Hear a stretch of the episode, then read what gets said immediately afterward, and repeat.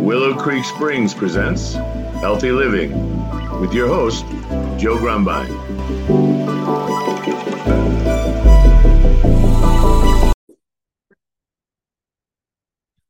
All right. Well, good morning and welcome to the Healthy Living Podcast. I'm Joe Grumbine and I will be your host.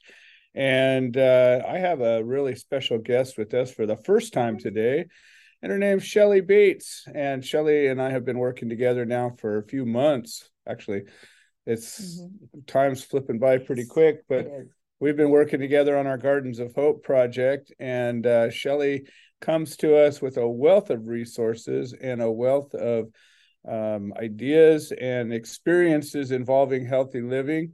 And uh, Shelley, welcome to the show. How are you doing today? I'm great. Thank you for having me. Well, it's let's exciting. get rid of this background because it bothers the heck out of me, but it just makes it to where we have some consistency with the show. All right, now welcome to the real world where we're actually sitting here. But we're at Willow Creek Springs, so that's exciting. Exactly, we are. So, Shelley, you and I, you came to me through a mutual friend, Liz McDuffie, who is actually the very first the very first person who ever interviewed for this podcast, but she ended up not liking it. We tossed it. So, oh, and she hasn't been back to record another episode okay. yet. So, anyways, but Liz brought us together, and mm-hmm. um, you come to us though with a wealth of experience that has to do with health and healthy living. Mm-hmm. The way I understand it, you lost a bunch of weight at one point. Yes. Um, most of your life. You have a plant based diet. Mm-hmm. Uh, you've helped lots of people better their lives mm-hmm. and their their uh, quality of life. Uh, you're a runner. You've yep. got all kinds of uh, of of experience with regards to health and food and practices. And we'll we have lots of time in the future to go into some of these things more mm-hmm. specifically. This first episode, I like okay. just to meet Shelley. Let's uh, let's hear in your words what brings you here, and and you know some of the things that you would like to talk about. Of course, everybody always calls while I'm in the middle of a show. It never fails. The phone won't ring for an hour, and then all of a sudden I start a show and. It's, it that time. Goes. Yeah. We're so, open for business now. Tell us about yeah. Shelley. How are you doing? Well, you actually have you hit the highlights okay. perfectly. I, it's actually been a lifelong exploration, and mm-hmm. I would say um, you're absolutely correct. I have throughout my life been heavier. I've I learned a lot of bad habits from family members in terms of my health and so basically what happened in my later years is I started to explore things that were going to make my life healthier longer and and to to experience the later years when things weren't as easy to recover um, from. So yeah, isn't it funny? Like when we're kids, we do oh. all the stupid things mm-hmm. that are going to shorten our life. Correct. And then hopefully at one exactly. point along the way, you're like, oh, wait a minute. Uh, this I can't keep this up forever. Correct. I need to change my ways, you know, repent and be saved or exactly. whatever. And and uh, you know, hopefully you catch it soon enough and you don't end up in full blown diabetes and bad addiction habits Correct. and the, the, the road that so many people go down but clearly you caught yourself in time. Well i was always an athlete. That was that was probably my saving grace is that i've i've been an athlete. I started martial arts when i was nine.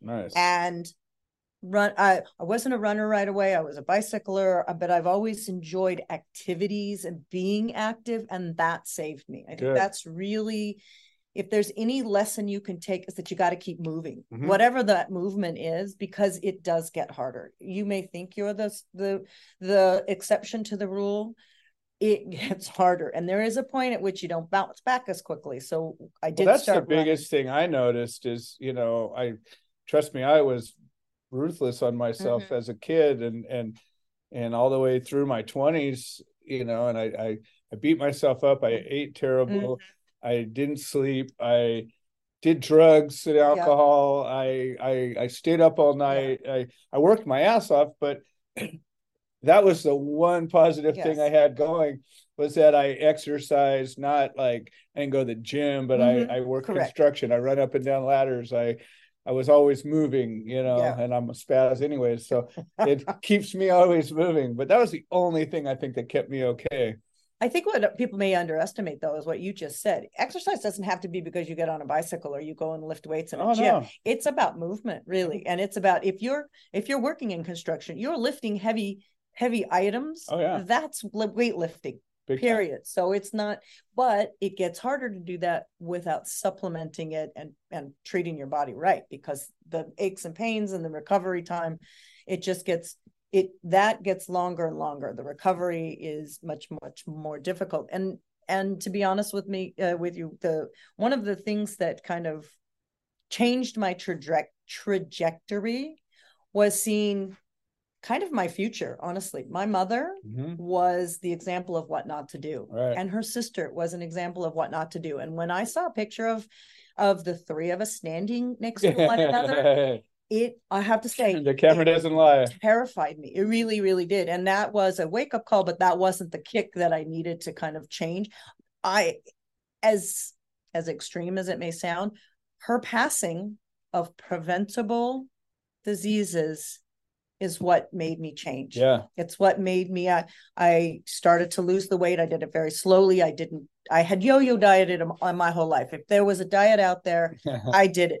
But I started to take care of myself. I exercised more regularly. I ate I changed my eating completely and that was because I saw my future. Mm-hmm. I really did, and it and it was terrifying. It really was. I I could have very easily followed her example. She taught me so much in my life, good, but that was the thing that stuck with me.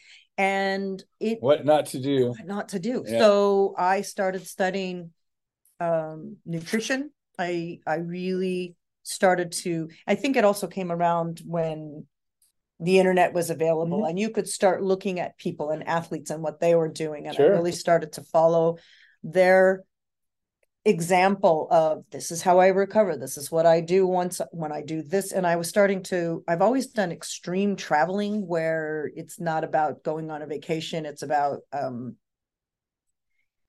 it, climbing a mountain or something so i started looking at people who did those activities or activities that I wanted to do for the rest of my life, mm-hmm. including ultra marathons. That was one of the things I really wanted to do.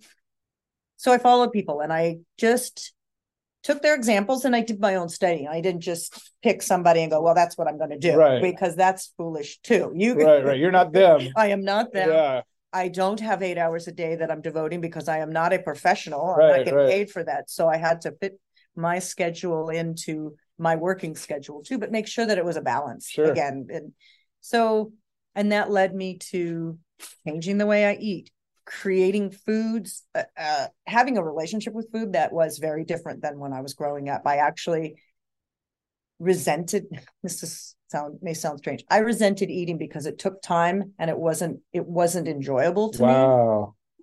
I now I got the opposite of that. I, I would give my whole life to eating if I could. I love it and everything about it and if it didn't destroy me from eating too much. I mean i it's one of my greatest joys. It's it is now one of my greatest okay joys. good i i also that was something i learned um to appreciate through it didn't uh, help me to love to eat so much but but it's it's what you change about what you're eating right. i mean yeah okay. Did i love to did I love to eat ice cream at two o'clock in the morning? of course. Probably just until yeah. that moment, and right. then it was over with, and right. then I moved on. But now, looking at food in terms of really preparation and the love that can go into it, and the art that you can make it, sure, it can be very, very simple. If you you have no time and you just have to create a meal, and you go home, but you're eating good food.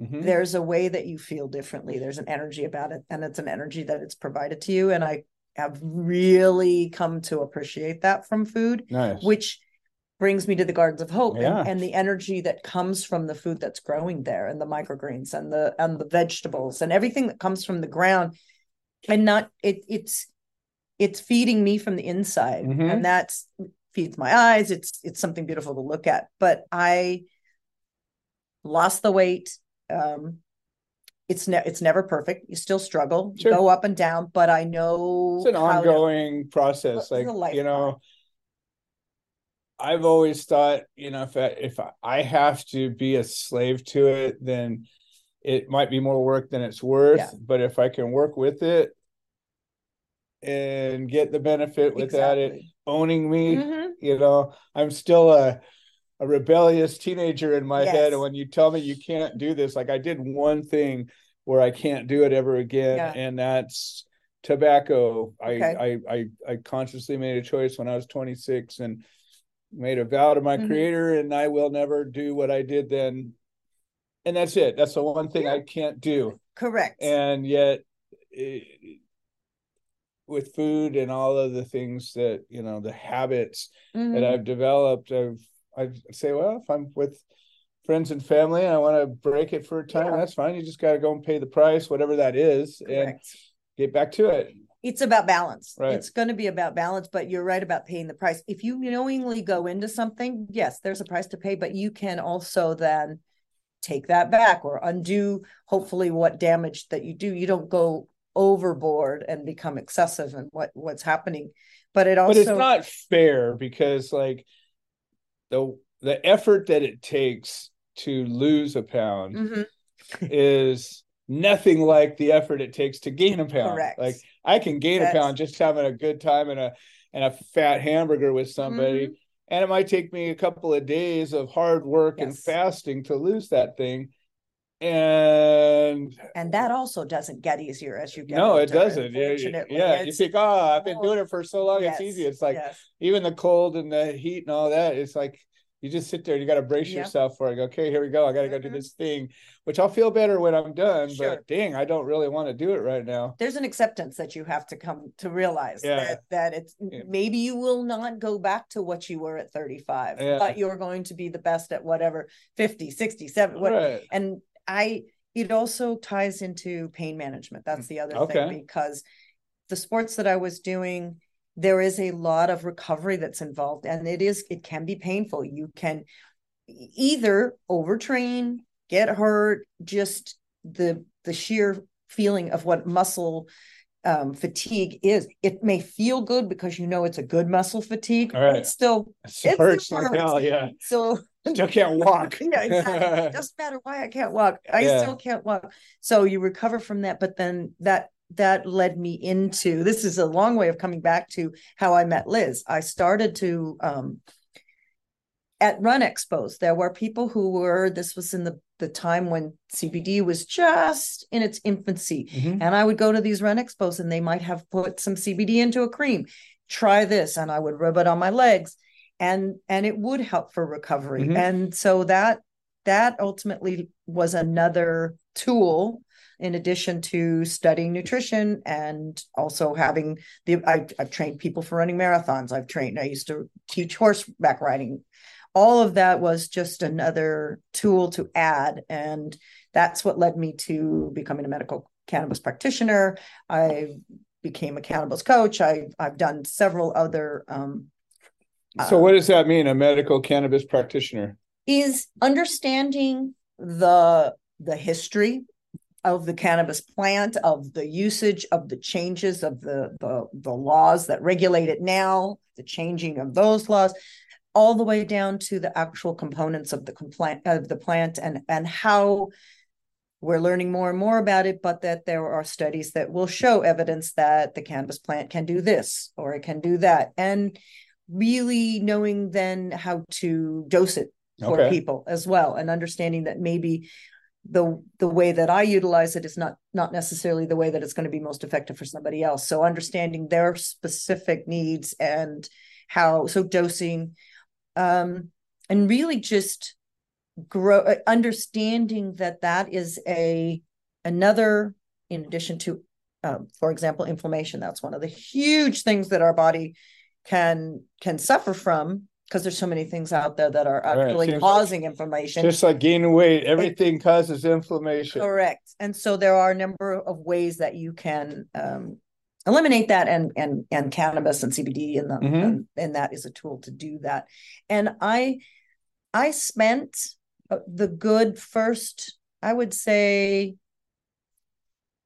I don't want to say 30 years, but it's at least 30 years of taking Advil and ibuprofen for all wow. the aches and pains that I had. And I was over medicated, wow. self medicated, and over medicated. And I, at some point, and it took me a very, very, it took me 30, maybe more years to, if I took an Advil or an ibuprofen, now I was taking, I was taking prescription strength and I would take triple the dose for a week at a time Yikes. in some cases. Wow there would be just pain that would come from taking that and i couldn't do it anymore. That was also tied into as i got older my body just rejected it. I what it was i was completely intolerant to any kind of pain medications that in in that regard. And i didn't take the prescription the really high high dose. This was this is what i used to just maintain. Wow.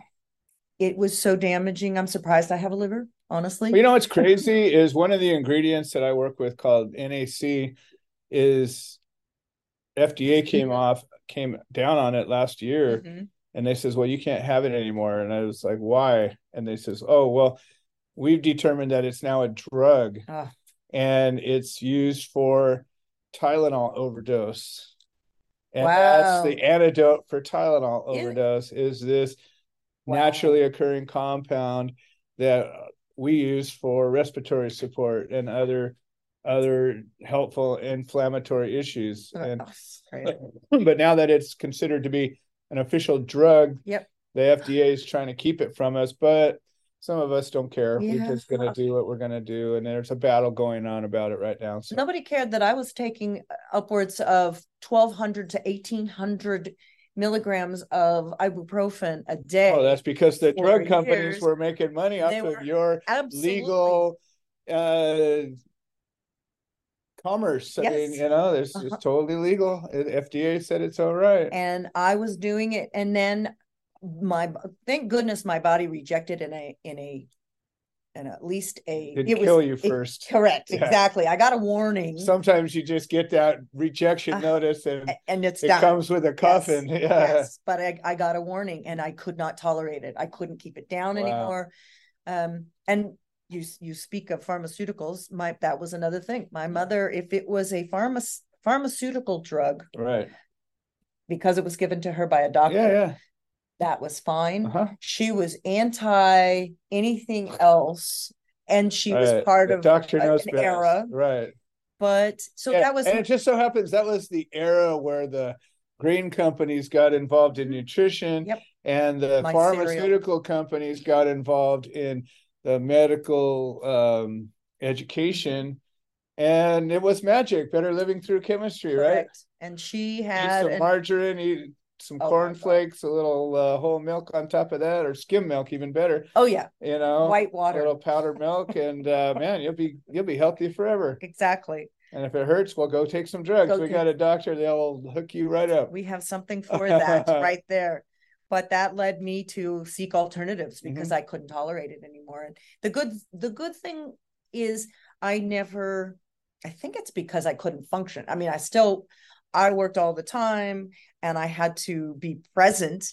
So I had to eliminate the pain, but yet I couldn't take something that was going to alter my mind right. in, in, a way. So the Vicodins, the really, you know, extreme drugs. I also was not recovering from surgeries. I mean, I I was I was healthy enough. Yeah. I was healthy enough to keep going. And then that just became more and more and more and more difficult. And then I I had to seek alternatives. It was it was either or. You you do this and you keep going, or you don't. And then that was going to and again, my mother was the example of what happens when mm-hmm. you don't keep keep on top of it. And I I believe in my heart, unfortunately, that had there been intervention um it may have been too late by the time and she she passed at 72 and there was literally nothing that she was doing that she couldn't have with the right intervention. Went through the same thing with my dad. He died at 70 and it was all avoidable.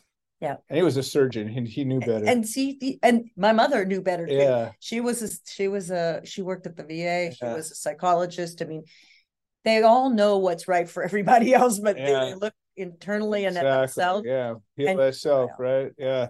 Well, listen, I think we've got we've spun out our our allotted okay. time for this first episode, but it's a, a pleasure to open up this door. Yeah. I suspect we got a lot to talk about. Definitely. And if somebody wants to get now you do um you do coaching. I do health coaching, do all of that. And so training. Uh-huh. This is sort of your little plug spot. So why don't you tell us how does somebody get a hold of Shelley if they want to glean from your experience or consult or okay. uh, book a session? So I've had since uh 2015, I've I've had Shelley Bates Wellness.com and you can go there and you can look at my website and or you can um, email me at Shelley Bates Wellness at gmail.com for information and that and that's be, also in the link correct we've got put up there for you and so. that's that's for information about food or pain management using willow creek springs products fantastic all right shelley well it's been a pleasure i'm looking forward you. to doing this again and Absolutely. this has been joe grumbine with